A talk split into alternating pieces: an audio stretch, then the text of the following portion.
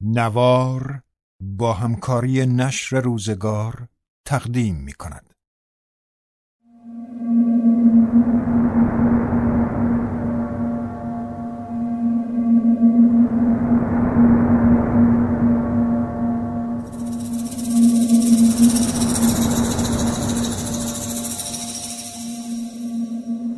صد سال تنهایی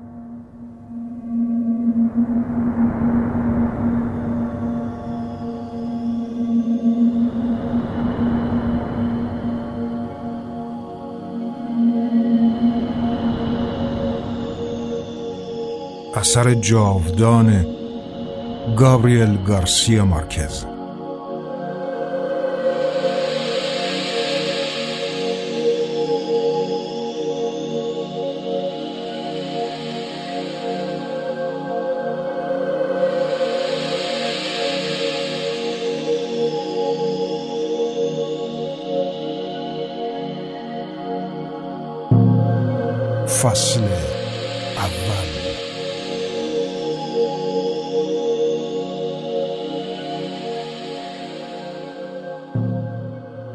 سالها بعد وقتی سرهنگ آرلیان و بوندیا در مقابل جوخه آتش قرار گرفت بعد از ظهر دور دستی را به یاد آورد که پدرش او را برای کشف یخ برده بود.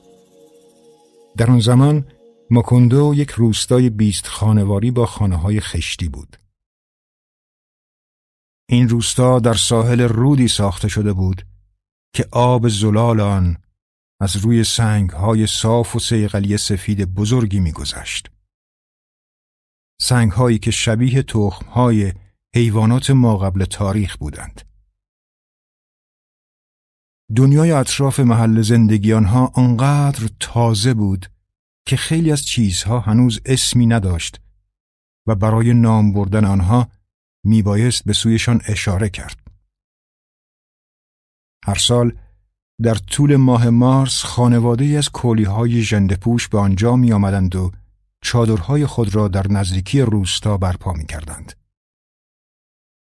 آنها با دمیدن در سرنا و کوبیدن تبل و به نمایش گذاشتن اختراعات جدید حضور خود را اعلام می داشتند. کولی ها نخست آهنربا را به اهالی روستا شناساندند. یکی از آنها مردی درشت اندام بود با ریش ژولیده و دستهای شبیه چنگالهای پرستو که خود را ملکیادس مینامید.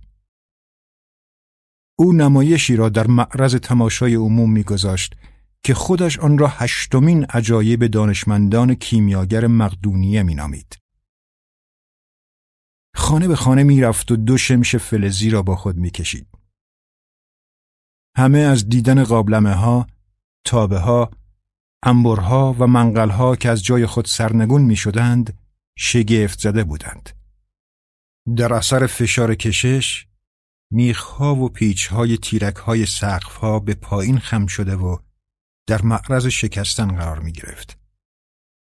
حتی بعضی از چیزهای آهنی که پیشتر گم شده بودند از جای خود به بیرون میغلطیدند و با صدای ترق و تروق به دنبال آهنرباهای سهرامیز ملکیادس کشیده می شدند.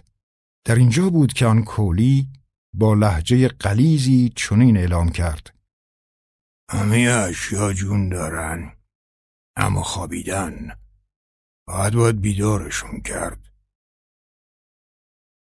خوز آرکادیو بوندیا که تخیلات لجان گسیخته او همواره به سوی ماورای طبیعت و معجزات و سحر و جادو می‌رفت با خودش فکر کرد شاید بتوان از آن اختراع بی مصرف برای بیرون کشیدن طلا از دل زمین بهره گرفت.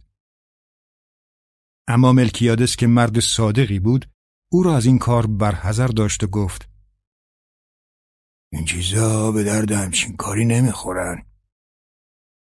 اما خوز آرکادیو بوندیا در آن زمان صداقت کلام آن کولی را باور نکرد و آن دو شمش آهنربا را با یک قاطر و دو رس بزغاله معامله کرد. همسر او اورسولا ایگواران که برای افزایش درآمد ناچیزشان به آن حیوانات متکی بود نتوانست شوهرش را از این معامله منصرف کند.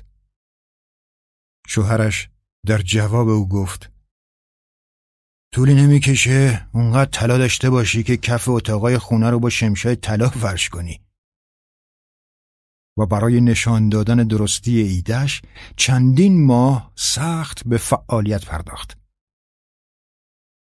او وجب به وجب آن منطقه حتی بستر رودخانه را جستجو کرد و آن دو شمش ربا را با خود به این طرف و آن طرف می‌کشید و وردهای ملکیادس را با صدای بلند از بر می‌خواند. اما چیزی پیدا نکرد و تنها یک زره قرن پانزدهمی از زیر خاک بیرون کشید که تکه های آن در اثر زنگ زدگی به هم چسبیده بود و شبیه یک کدو تنبل شده بود. وقتی خوز آرکادیو به کمک چهار کارگری که همراهش بودند توانست زره را از هم باز کند، اسکلت آهکی شده ای پیدا کرد که یک جعبه کوچک مسی به گردنش بود. درون جعبه تنها مشتی موی زنانه قرار داشت. در ماه مارس بود که کولی ها دوباره بازگشتند. این بار هم یک دوربین صحرایی و یک عدسی به بزرگی صفحه یک تبل را به عنوان آخرین اختراع یهودیان آمستردام به همراه خود آورده بودند تا به نمایش بگذارند. برای این کار ابتدا یک زن کولی را در انتهای روستا نشاندند سپس دوربین را روی پایه‌ای جلوی ورودی یک چادر نصب کردند و هر کدام از اهالی تنها با پرداخت یک سکه کمبها می توانستند با نگاه کردن در آن دوربین زن کولی را در یک قدمی خود ببینند. رئیس کولی ها ملکیادس با مشاهده شگفت زدگی مردمان روستا بادی به قبقب انداخته و چنین بیان کرد. دانش فاصله ها را از بین برده. طولی نمی‌کشه که انسان قادر خواهد بود هر اتفاقی رو تو هر نقطه از زمین تو فاصله زمانی کوتاهی مشاهده کنه به اینکه حتی از خونه خودش خارج بشه. او در آفتاب سوزان دم ظهر هم یک نمایش شگفتانگیز دیگر را با آن عدسی بزرگ به نمایش گذاشت. برای این کار مقداری علف خشک را در وسط یک خیابان قرار داد و نور آفتاب را با استفاده از آن عدسی به روی آنها متمرکز کرد. در عرض چند ثانیه علفها به آتش کشیده شد. خوز آرکادیو بوندیا که هنوز از شکست خود در رابطه با آن آهن روباها پند نگرفته بود، این بار هم با مشاهده قدرت آن عدسی درشت به این فکر افتاد که شاید بتوان از آن وسیله به عنوان یک اسلحه جنگی بهره گرفت. این بار هم ملکیاده سعی کرد او را از این فکر منصرف کند. اما در نهایت حاضر شد آن عدسی را با دو شمش آهنربا و سه سکه مستعمرهی معامله کند. ارسلا هم چون نتوانست جلوی شوهرش را بگیرد از فرط حیرت و ناراحتی فقط توانست گریه کند. آن سکه ها از محتویات صندوقچه ای بود که پدرش با یک عمر صرف جویی در فقر و فلاکت پسنداز کرده بود و او آن را زیر تخت خواب خود برای روز مبادا چال کرده بود. اما خوز آرکادیو بوندیا در این مورد هم با همسرش مشورتی نکرد و آنقدر در آزمایش های علمی خود غرق بود که نزدیک بود جان خود را بر سر این کار بگذارد. او برای نشان دادن اثرات مخرب آن عدسی بر روی قشون دشمن خودش را در معرض تابش نور متمرکز شده آن ذربین قرار داد و در نتیجه بدنش به شدت سوخت و تاول زد و مدتها طول کشید تا بهبود یابد. اما با وجود اینها متنبه نشد و در اثر خشم ناشی از اعتراضات همسرش به خطرناک بودن این اختراع چیزی نمونده بود که خانه را به آتش بکشد. برای رسیدن به اهداف خود ساعتهای متمادی در اتاق خود می نشست و توانایی های احتمالی سلاح برجسته خود را محاسبه می کرد. تا اینکه توانست دستورالعمل آموزشی شگفتانگیزی را سرهم بندی کند.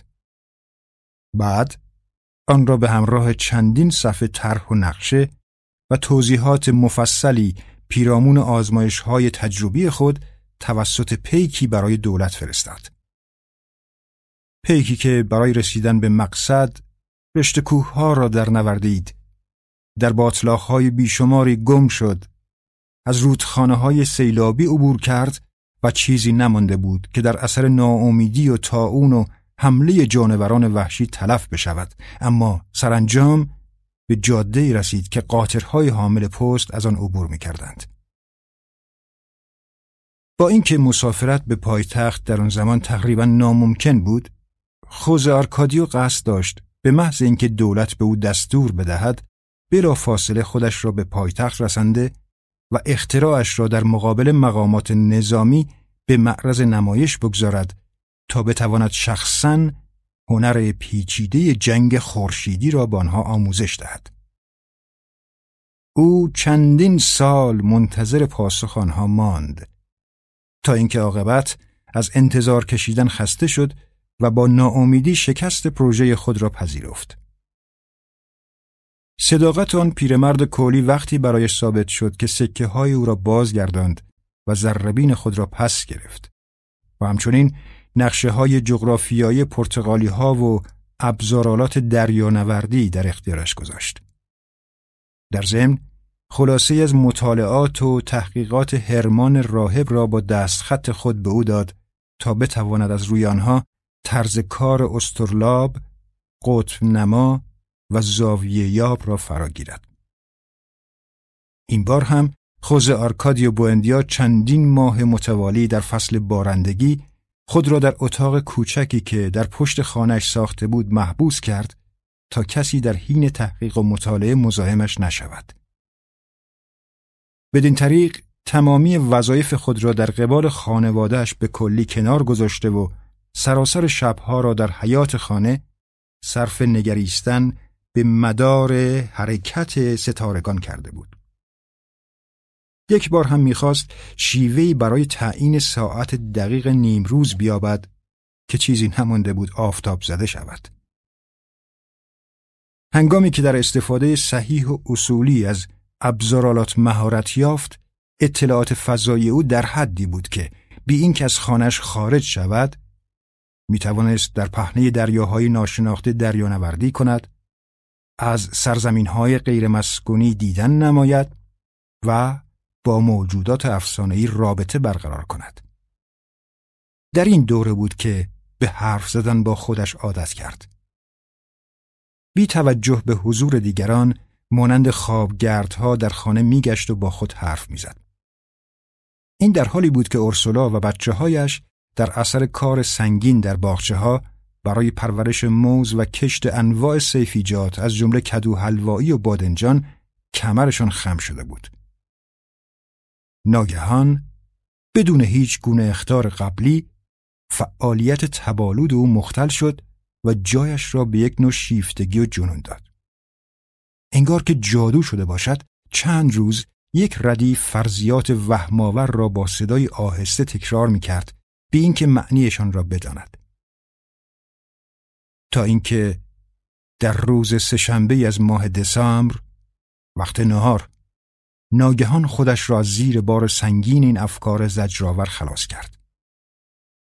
بچه هایش برای تمام عمر فراموش نکردند که پدرشان چگونه در اثر شب زندهداری طولانی و زیر بار حجوم تخیلات زجرآورش بر سر میز کشف خود را برایشان چنین فاش کرد. زمین مثل پرتغال گرده.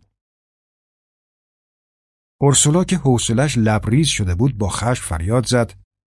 اگه قرار دیوونه بشی لطفا فقط خودت دیوونه شو. ولی سعی نکن فکرهای کولیوارتو توی کله بچه ها فرو کنی. اما خوز آرکادیو بوندیا خونسرد بود. به خودش اجازه نداد تا از درماندگی زنش به حراس بیفتد. اورسولا در اثر یک خشم ناگهانی دوربین او را به زمین کوبید و شکست او هم یکی دیگر ساخت و روزی مردان روستا را در اتاق کوچک خود جمع کرد و با کلمات قلمبه سلمبه برایشان شهر داد که اگر کسی به طور متوالی رو به طرف خاور کشتی رانی کند در نهایت به همون جای اولش خواهد رسید. اما هیچ کدام از آنها چیزی از حرفهای او را نفهمیدند. در نتیجه تا زمانی که ملکیادس به آنجا برنگشته بود تا اوضاع را مرتب کند تمامی اهالی روستا تصور می‌کردند که خوز آرکادی و بوندیا عقل خود را از دست داده. اما ملکیادس توجه اهالی را به قریحه و هوش او جلب کرد. او گفت که این مرد با استفاده از ابزارالات ساده ستاره شناسی به تئوری دست یافته که در عمل به اثبات رسیده. گرچه آن تئوری تا آن زمان برای مردم ماکندو ناشناخته مانده بود. پیرمرد کولی برای تحسین خوز آرکادیو هدیه‌ای به او تقدیم کرد که در آینده روستا تأثیر عمیقی گذاشت. آن هدیه یک آزمایشگاه کیمیاگری بود. در آن زمان ملکیادس به طور شگفتآوری دچار پیری زودرس گشت. در صورتی که در اولین سفر به روستا تقریبا همسن و سال خوزه آرکادیو بوندیا به نظر می رسید. اما خوزه آرکادیو نیروی جسمانی خارق‌العاده خود را کماکان حفظ کرده بود و با گرفتن گوشهای یک اسب می توانست آن حیوان را به زمین بکوبد. این در حالی بود که آن مرد کولی در اثر سفرهای بیشمارش به یک نوع بیماری مزمن دچار شده و فرسوده شده بود. در حین کمک به راه اندازی آزمایشگاه خودش به خوز آرکادیو بوندیا گفته بود که مرگ در همه جا دنبالش می کند و خشتک شلوارش را بو می کشد اما هنوز تصمیم نگرفته ضربه نهایی پنجش را بر او وارد نماید. در نتیجه توانسته بود از دست همه تاونها و بلاهایی که بر مردم وارد می‌شد جان سالم به در ببرد. مثل نجات از مرض تاون در کشورهای آسیایی یا امراض پوستی در مجمع الجزایر مالایا یا مرض جزام در اسکندریه و مرض بریبری در ژاپن مرض تاون در ماداگاسکار زلزله در سیسیل و فاجعه غرق شدن یک کشتی در تنگه ماژلان. با این حساب گرچه تصور می‌شد که کلیدهای نوستراداموس را در اختیار دارد اما مرد افسرده بود که انگار در حالی از غم و اندوه پوشیده شده و در این حال دارای بصیرتی بود که به نظر می رسید می داند در ورای هر چیز چه چیزی نهفته است.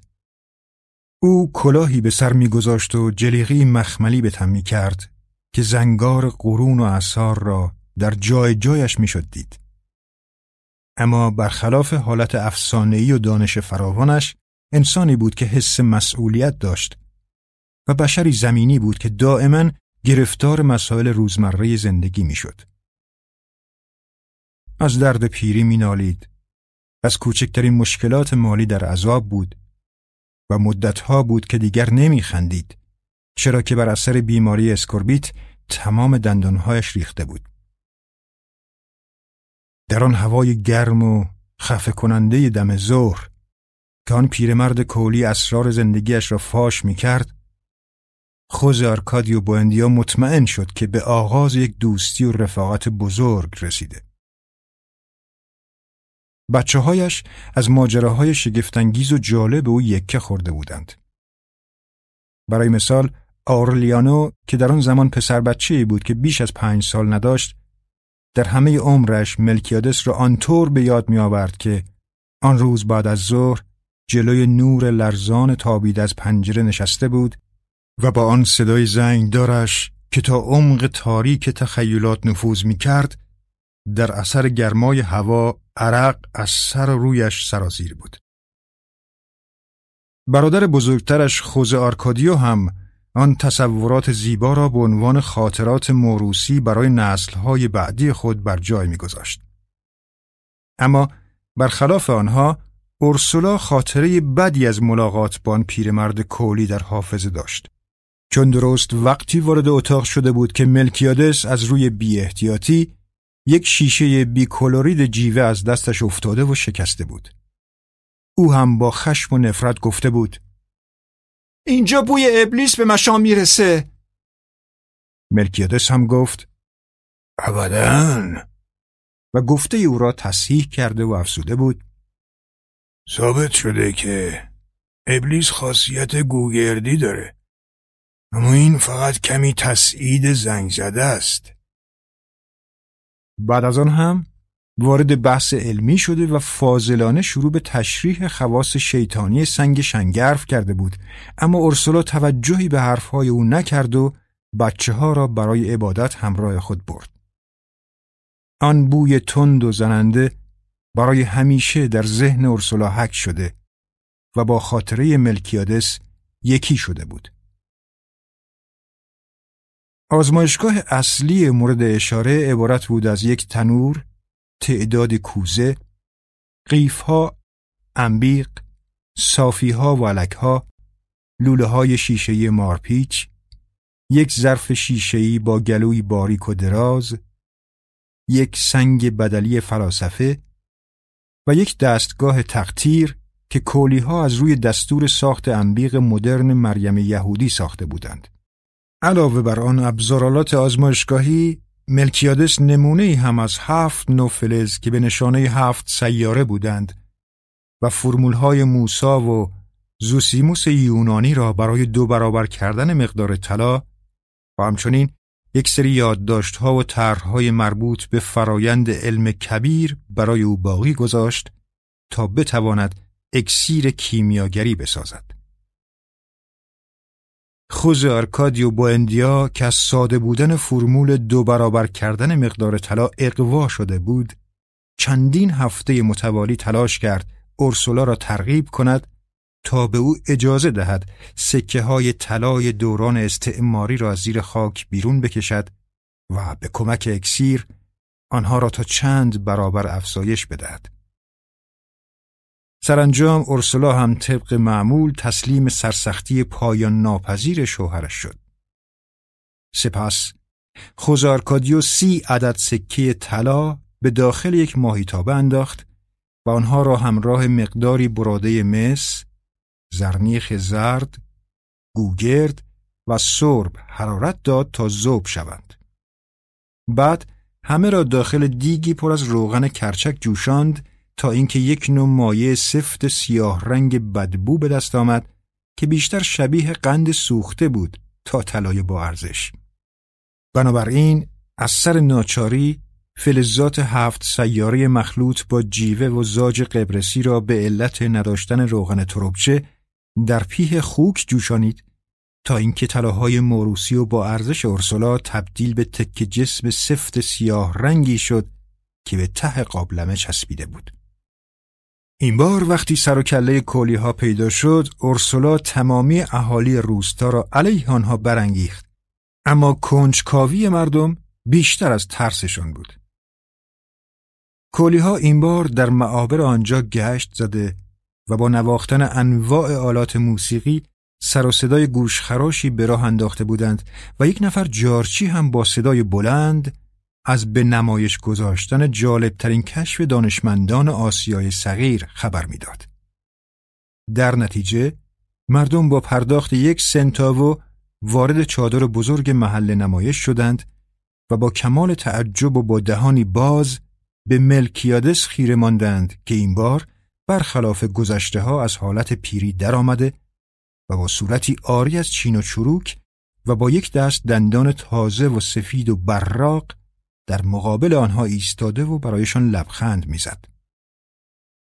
اغلب مردم او را با دندانهایی که در اثر اسکوربیت کاملا از بین رفته بود و با چانه بالا آمده و گونه های گود افتاده و لبهایی مانند دو تکه چرم قهوه‌ای رنگ که به هم چسبیده بود به خاطر داشتند. در نتیجه حالا با مشاهده برطرف شدن همه علائم پیری با ترس و لرز به قدرت فراتبیعی بیچون و چرای کولی ها پی بردند. اما وقتی ملکیادس دندانهای مصنوعی خود را از دهانش خارج کرد و به آنها نشان داد، ترس لحظات قبل به حراسی بیمورد تبدیل شد. آنها در همان مدت کم او را به صورت همان پیرمرد سابق دیده بودند ولی ملکیادس بعد از برگرداندن دندانها به دهانش دوباره به صورت جوانی درآمد که داشت به روی آنها لبخند می‌زد. حتی خوز آرکادیو بوندیو باور کرد که دانش ملکیادس به مرحله بی نهایت باور نکردنی رسیده اما وقتی مرد کولی در خلوتشان طرز کار دندانهای مصنوعیش را برای او شرح داد خوزارکادیو نفس راحتی کشید آن شی برای چنان ساده و در این حال عجیب جلوه نمود که در طول آن شب تمام علاقه خود را به آزمایش های کیمیاگری از دست داد و گرفتار بحران های تازه از بدخلقی گردید. از آن به بعد به طور مرتب و سر وعده غذا نمی‌خورد و سراسر روز را مشغول قدم زدن در طول و عرض خانه می‌شد. روزی به اورسولا گفت هی چیزایی باور نکردنی توی دنیا داره اتفاق میافته. درست اون طرف رودخونه انواع و اقسام دستگاه سهرامیز وجود داره و ما اینجا مثل اولاغ سرمون پایین انداختیم و زندگی می‌کنیم. آنهایی که او را از زمان پایگذاری روستای ماکندو میشناختند از مشاهده اینکه او تا چه حد تحت تأثیر و نفوذ افکار ملکیادس قرار گرفته بهت زده شدند. اوایل خوزارکادیو بوندیا به نوعی رئیس جوان طایفه محسوب می‌شد که درباره کاشتن درختان و کشاورزی و نحوه پرورش و تعلیم کودکان به مردمش راهنمایی می‌داد و حتی در انجام کارهایی در راستای منافع عمومی مشارکت می‌کرد. از آنجا که خانه او از همان ابتدا بهترین خانه روستا بود، خانه های دیگر را هم با الگو برداری از آن خانه ساخته بودند. خانه او دارای یک اتاق نشیمن روشن و جمع جور بود و یک اتاق غذاخوری به شکل تراس با گلهای رنگارنگ زیبا به اضافه دو اتاق خواب حیاتی با یک درخت تنومند شاه بلوط یک باغچه که به خوبی عمل آمده بود و آغلی که بزها و خوکها و مرغ و خروسهایشان در آن با صلح و صفا کنار هم میزیستند. اما تنها حیوانی که نه تنها در خانه او که در کل آن روستا حق زیستن نداشت خروس جنگی بود. توانایی کار کردن اورسولا هم به همان اندازه شوهرش بود. زنی فعال، کوچک اندام، جدی، با اعصاب قوی و پولادین. زنی که در تمام طول عمرش کسی صدای آواز خواندنش را نشنیده بود. زنی که از صبح سحر تا نیمه های شب در همه جا حضور داشت و صدای خشخش زیر پیراهنی آهار زدهش همواره به گوش می رسید. در اثر کدبانوگری او کف خاکی کوبیده اتاقها دیوارهای خاک سفید مالیده شده زندگی روستامنشی و میز و سندلی های چوبی که خودشان ساخته بودند همواره تمیز و مرتب بود و از داخل صندوقهای لباسشان همیشه بوی ریحان به مشام می رسید.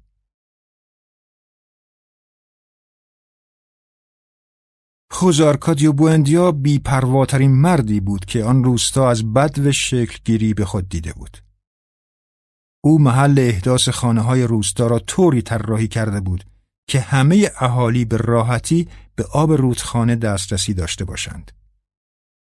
او طراحی خیابانها و کوچه ها را با چنان دقتی انجام داده بود که در ساعات گرم روز خانه ها به یک اندازه در معرض تابش آفتاب قرار بگیرند. در عرض چند سال روستای مکندو با 300 نفر جمعیت مرتبترین و فعالترین روستا در میان روستاهای شناخته شده محسوب می‌شد. روستایی شاد و سرزنده که هیچ کدام از اهالی بالای سی سال نداشتند و در آنجا هنوز کسی نمرده بود. از زمان پایگذاری روستا خوز آرکادی و بوندیا تعدادی تله و قفس ساخته و کار گذاشته بود و در نتیجه در مدت کوتاهی نه تنها خانه خودش بلکه تمامی خانه ها را با انواع پرندگانی چون مرغ عشق، قناری، مرغ زنبورخار و سینه سرخ پر کرد. اما کنسرت آواز آن همه پرنده گوناگون چنان اعصاب خورد کن شد که ارسولای بینوا برای آنکه دیوانه نشود مجبور شد گوشهای خود را با موم مسدود کند. اولین باری که کولی های طایفه ملکیادس به آن روستا پا گذاشتند و مشغول فروختن داروهای سردرد شدند، همه متعجب شده بودند از اینکه آنها چگونه توانستند این روستای دور افتاده را در میان آن همه باطلاق و مرداب بیابند. کولی ها هم اقرار کردند که با شنیدن صدای پرنده ها توانستند راه خود را به آنجا پیدا کنند. اما متاسفانه چندان طولی نکشید که آن روحیه خلاق و اجتماعی خوز آرکادیو بوندیا در اثر تب آهنرباها، تحقیقات نجومی، رؤیای تبدیل انواع فلزات به طلا و اشتیاق برای کشف شگفتگی های عالم زایع شده و از بین رفت. آن مرد تمیز و فعال به انسان تنبلی تبدیل شد که دیگر توجهی به لباس و سر خود نشان نمی‌داد و اورسولا با یک چاقوی آشپزخانه و با هزار مکافات می توانست ریش بلند و جولیده او را کوتاه و مرتب کند تا به آدمی زاد شبیه شود. در این میان خیلی ها با آنکه او را دیوانه و قربانی جادو جنبل می دانستند باز هم وقتی می دیدند ابزارالات خود را برای صاف کردن زمین بیرون آورده و از آنها می خواهد که گروهی تشکیل بدهند و ماکندو را با اختراعات بزرگ آباد کنند بلا فاصله پشت سرش راه می افتادند. خوز ارکادیو باندیا نسبت به جغرافیای آن منطقه بی اطلاع بود و تنها این را می‌دانست که در شرق روستا رشته کوهی صعب العبور قرار دارد و در ورای آن شهر باستانی ریو آچا واقع شده. پدر بزرگش آرلیانو بوندیای اول برای او تعریف کرده بود که در زمانهای گذشته سر فرانسیس دریک با قایق به شکار تمساه می‌رفت و پس از شکار آنها را از کاه پر می کرد و برای ملکه الیزابت میفرستاد. خوزارکادیو بوندیا زمانی که جوان بود به اتفاق ایل و طایفه خود اعم از زن و مرد و کودک و به همراه حیوانات خانگی و اساس زندگیشان در جستجوی یافتن راهی به سوی دریا بود. آنها رشتکوهای متوالی را یکی پس از دیگری طی کرده بودند تا اینکه پس از 26 ماه سرگردانی دست از جستجو و تلاش برداشته و روستای ماکندو را گذاری کردند. در غیر این صورت مجبور بودند از همان راه بازگردند. به گذشته بازگردند که علاقه به آن نداشتند. در سمت جنوب تعدادی تالاب وجود داشت که پهنه آنها پوشیده از پسمانده های گیاهان آبزی بود و تمامی گستره عظیم آن تالاب های بزرگ طبق گفته کولی ها بی انتها بود. برکه بزرگی در غرب واقع بود که با آبهای بی انتهای دیگری در هم میآمیخت. در آن آبها نوعی ماهی وال وجود داشت با پوستی نرم و سر و بالاتنه زنانه که با جذابیت غیرعادی پستانهایشان هستی خیلی از دریانوردان را برباد داده بودند. آن ها به مدت شش ماه در روی آن برکه عظیم دریانوردی کرده و سرانجام به باریکی از خشکی رسیده بودند که قاطرهای چاپار پست از آن عبور می کردند. بر مبنای محاسبات خوز آرکادیو بوندیا تنها راه ممکن برای تماس با دنیای متمدن در سمت شمال قرار داشت. به همین دلیل ابزار کار جاده سازی را فراهم کرد و در اختیار مردانی قرار داد که در زمان پایگذاری روستا در کنار او بودند. خودش هم ابزارالات جهتیابی و نقشه های موجودش را به داخل کیسه خوابش انداخت و به تنهایی هدایت اکتشاف شجاعانه را به عهده گرفت. در روزهای اول به مانع قابل توجه برخورد نکردند. ابتدا از کناره سنگی رودخانه جلو رفته و به جای رسیدند که سالها پیش آن زره فلزی را یافته بودند. از آنجا راهشان را کج کرده و از طریق راه باریکهی در میان درختان پرتقال خودرو وارد جنگل شدند. در پایان هفته نخست بود که موفق شدند گوزنی را شکار کنند. نیمی از گوزن را کباب کرده و خوردند و باقی را برای روزهای پیشرو نمکسود کردند و با خود حمل نمودند. با این کارشان سعی داشتند خوردن اجباری گوشت توتی آمریکایی را که کبود و بدبو بود و مزه تندی هم داشت تا حد امکان عقب بیاندازند. پس از آن به مدت بیش از ده روز چشمشان به آفتاب نیفتاد. زمین زیر پایشان نرم و لزج شد انگار که روی خاکسترهای گل شده آتشفشان حرکت بکنند. سبزی ها و بوته های اطراف در هم تنیده تر می گشت و صدای آواز پرنده ها و جیغ و داد میمون ها دورتر و دورتر می شد. از زمین و زمان غم و اندوه می بارید. مردان پیشگام در گشت اکتشافی خود در بهشت دم کرده و ساکت احساس می کردند زیر فشار خاطرات دور گذشتهشان خورد می شوند. خود را مانند آدم و حوای قبل از ارتکاب گناه تصور می کردند. وقتی قدم به جلو می گذاشتند چکمه هایشان در برکه های روغنی فرو می رفت و از آنها بخار بلند می شد. ساتورهایشان زنبقهای سرخ فام به رنگ خون و سمندرهای طلایی را در مسیر حرکتشان تکه تکه کرده و راه را باز می کرد. یک هفته تمام به اینکه حرفی با هم بزنند مانند آدمهای خوابگرد در میان دنیای از غم و اندوه جلو می رفتند. تنها نور کرمهای شبتاب بود که گاهی روشنی بخش دنیای آنها می شد. ریه هایشان آکنده از بوی خفه کننده خون بود. از طرفی راه رفته را هم نمی توانستند برگردند چرا که علفها و بوته های قطع شده به سرعت رشد می کردند و به حالت اول در می آمدند و پیدا کردن مسیر را ناممکن می ساختند.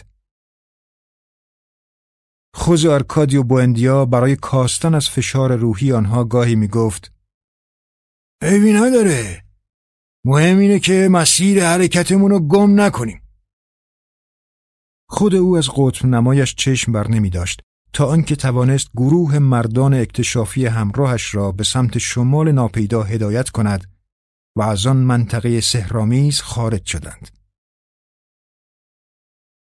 شب تیره و بی ستاره ای بود اما هوا به تدریج داشت صاف و تمیز می‌شد.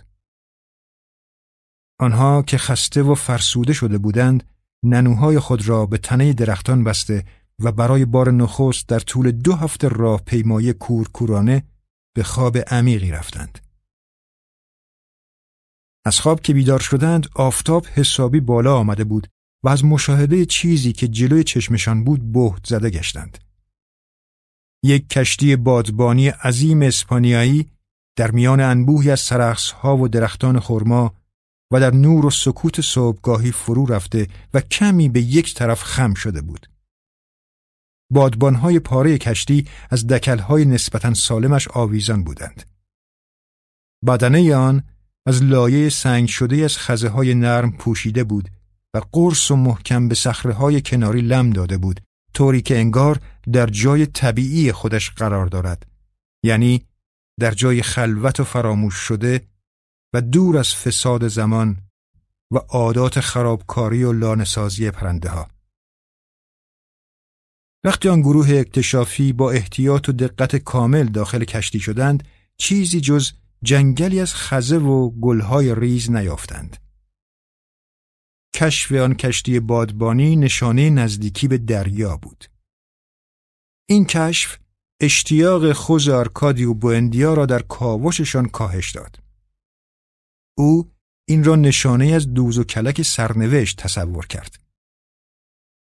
با آن همه زحمت و تحمل زجر و شکنجه به دنبال دریا گشته بودند به اینکه آن را بیابند اما حالا به طور ناگهانی و به اینکه به دنبال آن آمده باشند یافته بودندش. انگار همچون شیعی از بین نرفتنی سر راهشان قرار گرفته بود.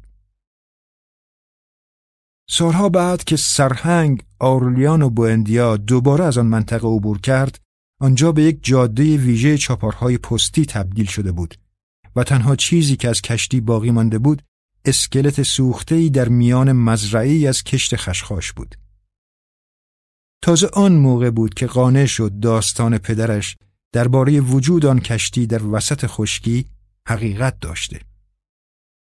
از خود پرسید این کشتی چطور به آنجا آمده یا آورده شده؟ ولی خوز آرکادیو بوندیا که بعد از چهار روز راهپیمایی دریا را یافته بود این سوال را از خود نپرسیده بود. زمانی که در مقابل پهنه آن دریای کفالود خاکستری رنگ که ارزش و لیاقت آن ماجراجویی از خود گذشتگی را نداشت ایستاد رؤیاهایش به پایان رسید. پس با صدای بلندی فریاد زد. لعنت بر شیطون! ماکوندو از همه طرف تو معاصره آب هاست این عقیده که روستای ماکوندو بر روی یک شبه جزیره واقع شده ناشی از یک نقشه جغرافیایی خیالی بود که خوز آرکادیو بوندیا پس از بازگشت از سفر اکتشافی در حال عصبانیت ترسیمش کرده بود. در آن نقشه مشکلات راه های ارتباطی را به مراتب شدیدتر جلوه داده بود طوری که انگار می‌خواست خودش را به خاطر بیفکری در انتخاب آن مکان برای احداث روستا تنبیه کند. او با تأسف فراوان به همسرش اورسولا گفت عمر خودمون اینجا هدر میدیم و بی اینکه فایده های علم و دانش نصیبمون بشه میپوسیم. در طول چند ماه آینده هر زمان که در اتاق کوچک خانهشان تنها میماند از آن به عنوان آزمایشگاه بهره می‌برد و آن فکر مانند خوره ذهن او را می‌خورد تا اینکه به نظرش رسید روستای ماکندو را به منطقه بهتری انتقال دهد. اما در آن موقع اورسولا که افکار تبالود شوهرش را پیش بینی کرده بود مخفیانه و مورچوار تمام زنان روستا را خبردار کرد. او زنان را علیه شوهرانشان که در اثر تلقینات خوزارکادیو خود را برای مهاجرت آماده می کردند برانگیخت. خوزارکادیو بوندیا نتوانست بفهمد که نقشش از چه زمانی و به خاطر کدام نیروهای مخالف در بهانه ها و تفر رفتنها گرفتار شده تا اینکه کاملا ناامید شد و طرحش به صورت یک سراب درآمد. اورسولا با توجه خالصانه او را زیر نظر داشت. آن روز صبح وقتی دید که او در آزمایشگاه کوچکش لوازم آزمایشگاهی را جمع کرده و در صندوقهایشان قرار می دهد و در همان حال با خودش هم حرف می‌زند حتی دلش برای او سوخت. آنقدر صبر کرد تا او کار خودش را به پایان رساند در جعبه ها را میخکوبی کند و حروف اول اسم خودش را با یک قلمو روی آن بنویسد بی اینکه او را برای این کارهای بیفایده سرزنش کند. حالا می‌دانست که شوهرش خبر دارد چرا که وقتی زیر لب با خودش حرف می‌زد راجع به این موضوع قرولون می‌کرد که مردان روستا این بار در اجرای تصمیمی که گرفته پشتیبانش نخواهند بود. به هر حال اورسولا ساکت ایستاده بود و تنها هنگامی که او داشت در اتاق را از جا در می آورد به خود جرأت داد و پرسید که چه کار دارد می کند. او هم با لحن تلخ خاصی پاسخ داد. چون کسی دیگه مایل به ترک اینجا نیست پس ما خودمون تنهایی میریم. اما اورسولا از این حرف شوهرش دلخور نشد و گفت ما هم قرار نیست بریم چون پسرمون همینجا متولد شده. خوزارکادیو گفت خب البته اما ما کسی رو اینجا از دست ندادیم.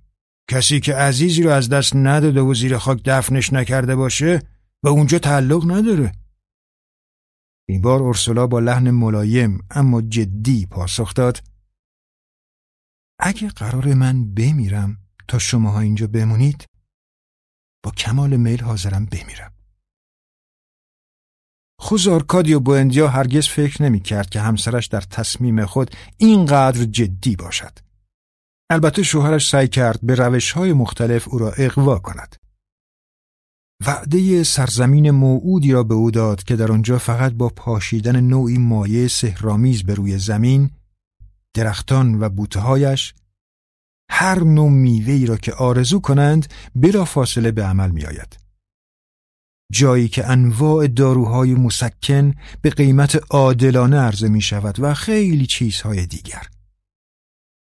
اما ارسولا گوشش به این اقواگری ها بدهکار نبود. بنابراین پاسخ داد به جای اینکه مدام بچرخی و درباره ابداعات مسخرت فکر کنی باید نگران پسرات باشی. نگاه کن ببین تو چه وضعی هستن. درست مثل بچه اولاغا دارن چموش بازی در میاره. خوزارکادی و بوندیا این بار حرفهای همسرش را کلمه به کلمه تحویل گرفت. از پنجره نگاهی به بیرون انداخت و بچه های پا برهنه را زیر نور آفتاب در باغچه خانهشان دید. اوضاعی را حس کرد که در اثر ورود اورسولا به وجود آمد و موجب تحولی در او شد. یک تحول اسرارآمیز و قطعی که او را از زمان و مکان خودش ریشهکن کرده و به زوایای کشف نشده خاطراتش کشید. اورسولا هم که مطمئن شد آن خانه را تا پایان عمرش ترک نخواهد کرد مشغول آب و جارو کردنش شد. او هم از همان جایی که دست به کمر ایستاده و محو تماشای بازی بچه هایشان بود آنقدر به آن صحنه خیره ماند که چشمانش آب افتاد. به همین خاطر با پشت دست آب چشمانش را خوش کرد و نفس عمیقی را که در سینش حبس کرده بود با آهی حاکی از تسلیم در مقابل اراده همسرش بیرون فرستاد و گفت خیلی خوب بچه ها بگو بیان کمک کنن تا وسایل از داخل جوا در بیاریم پسر بزرگشان خوزارکادیوی دوم حالا نوجوان چهارده ساله‌ای بود با کله چهارگوش و موهای پرپشت که از نظر خصوصیات اخلاقی شبیه پدرش بود. گرچه آهنگ رشد و نیروی جسمانی متناسبی داشت اما علائم اولیه عقب ماندگی ذهنی در او دیده می‌شد. او در زمان حرکت ایل جهت یافتن محلی برای اسکان و هنگام گذر در راه های صعب العبور کوهستانها پیش از رسیدن به محل فعلی و پایگذاری روستای ماکندو به دنیا آمد. پدر و مادرش از اینکه او موقع به دنیا آمدن بدنش مانند حیوانات پوشید از پشم نبود از نگرانی در آمده و شکر خدا را به جا آوردند. آرلیانو هم اولین کودکی بود که در ماکندو پا به گیتی گذاشت و در همین ماه مارس شش ساله می‌شد. او بچه ساکت بود که اغلب در خودش فرو می رفت. هنوز در شکم مادرش بود که صدای گریستنش شنیده شد و با چشمانی باز به دنیا آمد. موقعی که داشتند بند نافش را میبریدند سرش را مدام به این طرف و آن طرف میچرخاند و با دقت و کنجکاوی صورت اطرافیان را ورانداز می‌کرد. بعد بدون توجه به آنهایی که نزدیک می آمدند تا نگاهی به او بیاندازند با کنجکاوی تمام به تیرک های چوب نخل سقف مینگریست که انگار می‌خواستند در زیر فشار کاهگل خیس شده در اثر بارانهای شدید در هم شکسته و فرو بریزند. اورسولا دیگر چنین نگاهی را از او به خاطر نمی آورد تا روزی که آرلیانای کوچولو سه ساله بود و درست زمانی وارد آشپزخانه شد که مادرش داشت قابلمه سوپ در حال جوش را از روی اجاق بر می داشت تا روی میز بگذارد. بچه مبهوت به آن قابلمه که قرص و محکم در وسط میز قرار گرفته بود نگریست و گفت قابلمه الان میافته و درست بعد از این حرف قابلمه سوپ انگار که نیروی از درون به آن فشار بیاورد تکانی خورد به لبه میز نزدیک شد به روی کف آشپزخانه سرنگون گشت و سوپ درون آن به روی زمین ریخت. اورسولا که از این پیشگویی فرزند خود شگفت زده شده بود موضوع را برای شوهرش تعریف کرد. اما او آن را پدیده طبیعی دانست. تعبیر آرکادیو همیشه این چنین بود. با بیتوجهی نسبت به وجود پسرانش دوران کودکی را نوعی نقصان عقلی به حساب می آورد. بخشی از این بیتوجهی هم به خاطر آن بود که اکثر اوقاتش را صرف تحقیقات شگفتانگیز خود می کرد. از آن روز بعد از ظهر به بعد وقتی بچه ها را به داخل آزمایشگاهش صدا کرد تا در باز کردن بسته ها و جعبه های وسایل کمک کنند بهترین اوقاتش را صرف آنها کرد.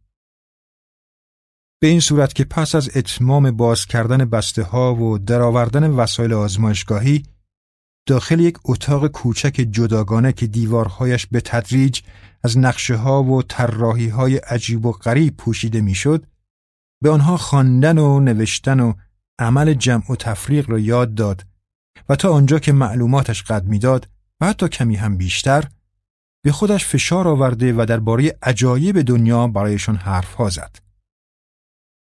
از این طریق بچه ها فرا گرفتند که در انتهای جنوبی قاره آفریقا انسانهایی باهوش و صلحجو هستند که کاری ندارند جز اینکه در گوشه بنشینند و با اندیشیدن وقت گذرانی کنند. همینطور یاد گرفتند که می توان در دریای اژه با پای پیاده حرکت کرد و از این جزیره به آن جزیره پرید تا به بندر سالونیکا رسید. آن جلسات خیال پردازانه بحث و تعلیم توسط پدرشان چنان در ذهن بچه ها حک شد که سالهای بعد یک ثانیه پیش از اینکه افسر ارتشی مأمور اعدام به جوخی آتش دستور تیرباران را بدهد این بار آرلیانو که به طور خودخوانده سرهنگ آرلیانو نامیده می‌شد و در مقابل آنها به تیرک اعدام بسته شده بود یک بار دیگر به یاد آن بعد از ظهر داغ در ماه مارس افتاد که داخل آن اتاقک کوچک پدرش در حالی که با دستهای گشوده ایستاده و مشغول یاد دادن درس فیزیک بود با شنیدن صدای فلوت و تبل و سنج کولیها که از فاصله دور به گوش رسید درس را نیمه تمام رها کرد و با چشمانی بدون حرکت به بیرون خیره ماند. معلوم شد که کولیها یک بار دیگر به آنجا میآیند تا آخرین و شگفتانگیزترین کشفیات حکمای منفیس را با آب و تاب تمام برایشان به نمایش بگذارند. این کلیها همگی جوان بودند. مردان و زنان جوانی که فقط زبان خودشان را بلد بودند. انسانهای زیبا با دستان ظریف و پوستی نرم که با رقص و نوای موسیقی قوقای شادی بخشی در خیابانها به راه انداختند. توتی های رنگارنگی که کلمات ایتالیایی را از حفظ میخواندند به همراه آورده بودند و مرغی را که با شنیدن نوای دایر زنگی یکصد تخم طلا میگذاشت و میمونی که افکار مردم را می‌خواند و یک دستگاه چند کاره که همزمان می توانست دکمه بدوزد و تب را پایین بیاورد. همینطور دستگاه دیگری که می توانست خاطرات بد را از ذهن آدمی پاک کند و زمادی برای فراموش کردن گذر عمر و هزار نوع اختراع و کشفیات دیگر. همه آنقدر هوشمندانه و غیرعادی بودند که خوز آرکادیو بوندیا می بایست یک ماشین حافظه اختراع نماید تا بتواند آنها را به خاطر بسپارد. به هر حال کلیها چنان تحولی در آنجا به وجود آوردند و موجب ازدهام شدند که خود مردم روستای ماکندو در خیابانها راه خیش را گم می کردند. خوز آرکادیو بوندیا در حالی که دستهای پسرانش را چسبیده بود تا در آن شلوغی گمشان نکند با تنه زدن به یک کولی آکروبات باز دندان طلایی و شعبد بازی با شش بازو و در حالی که نفسش از بوی کود و بوی عرق پای جمعیت بند آمده بود مانند آدمهای سرگشته به هر سوراخ سنبه سر می‌کشید بلکه ملکیادس را در میان آنها بیابد تا اسرار بیپایان آن پدیده شگفتانگیز را برایش فاش کند. از چند نفر کولی سراغ او را گرفت اما نه آنها زبان او را فهمیدند و نه او زبان آنها را. تا اینکه به جایی رسید که معمولا در زمان اقامت کولی ها ملکیادس بسات و چادر خود را در آنجا برپا می کرد. این بار اما به جای او مرد ارمنی کم حرفی را یافت که با جار زدن به زبان اسپانیایی یک نوع شربت نامرئی کننده را جهت فروش تبلیغ می کرد و محتویات کهربایی رنگ لیوانی را یک نفس سر می کشید. خوز آرکادیو بوندیا هم با آرنج خود راهی در میان ازدهام جمعیتی که با دهان باز شاهد آن نمایش بودند برای عبور خودشان باز کرد و توانست سوالش را بپرسد. اما آن کولی ابتدا او را در حالی از نگاه وحشتآور خود فرو برد و سپس تبدیل به توده سیاه غیرمانند متعفنی شد که از آن دود بلند می‌شد و همزمان صدایی در هوا تنین انداز گشت. ملکیادس مرده! خوزارکادیو بوندیا که از شنیدن این خبر ناراحت شده بود برای لحظه بدون حرکت باقی ماند و سعی کرد بر غم و اندوه خود غلبه کند. تا اینکه مردم متفرق شدند و به سوی شعبد بازان دیگر رفتند و آن توده ارمنی کم حرف هم به طور کامل بخار شده و ناپدید گردید. بعدها سایر کولی ها تایید کردند که ملکیادس در ساحل سنگاپور در اثر تب از پای درآمده و جسدش را نیز در عمیقترین نقطه دریای جاوه به آب پرت کرده بودند. طبیعی بود که بچه ها چندان علاقی به شنیدن این خبر نداشتند. ولی در عوض میل داشتند پدرشان آنها را برای تماشای ابداعات شگفتانگیز تازه حکمای منفیس با خود ببرد که در ورودی یک چادر بزرگ تبلیغ می کردند و طبق مطالبی که گفته می‌شد گویا به حضرت سلیمان تعلق داشت. به هر حال انقدر پافشاری کردند تا خوز آرکادی و بوندیا سی سکه پول خورد رایج خودشان را بابت ورودی پرداخت و پسرانش را به وسط چادر برد. در آنجا یک قول با بدنی پشمالو و سری تراشیده که یک حلقه مسی از پره بینیش آویزان بود و یک زنجیر آهنی سنگین هم به مچ پایش بسته شده بود از کنار صندوق دزدان دریایی به مردم نگاه می‌کرد. بعد وقتی در صندوق توسط آن باز شد درون آن جسم بلوری درشتی مملو از سوزنهای شیشهی قرار داشت که نور آفتاب دم غروب را به صورت ستاره های رنگین منتشر می کرد.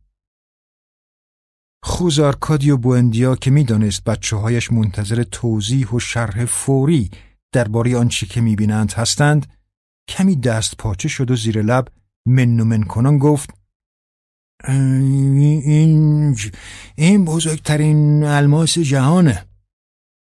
آن کولی با شنیدن حرف او مداخله کرد و گفت نه این فقط یه تیکه یخه.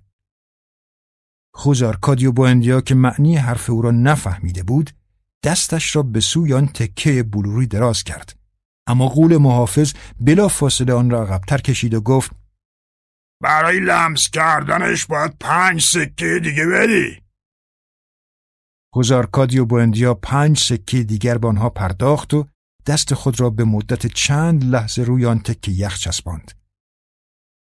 قلبش از نشاط بچگانه و در این حال ترس از آن شیء اسرارآمیز مالامال گردید. بعد بدون اینکه بداند چه باید بگوید ده سکه دیگر پرداخت تا پسرانش هم آن جسم عجیب فوقالعاده سرد را تجربه کنند. پسر بزرگش خوزارکادیوی دوم از دست زدن به آن امتناع کرد. اما پسر کوچکش آرلیانو قدم جلو گذاشت و کف دست خود را روی یخ نهاد. ولی بلا فاصله دستش را عقب کشید و در حالی که بهت زده شده بود گفت داره می جوشه. پدرش توجهی به گفته او نکرد و در حالی که در اثر آن معجزه عینی از خود بیخود شده بود همه چیز را در رابطه با ناکارا بودن و پوچ بودن وظایف و اینکه جسم ملکیادس در آب رها شده تا طعمه ماهی ها بشود فراموش کرد. بنابراین پنج سکه دیگر پرداخت و دوباره دستش را روی آن تکه یخ قرار داد. و طوری که انگار دستش را بر روی انجیل مقدس گذاشته و دارد شهادت می دهد گفت بزرگترین اختراع دوران ما همینه.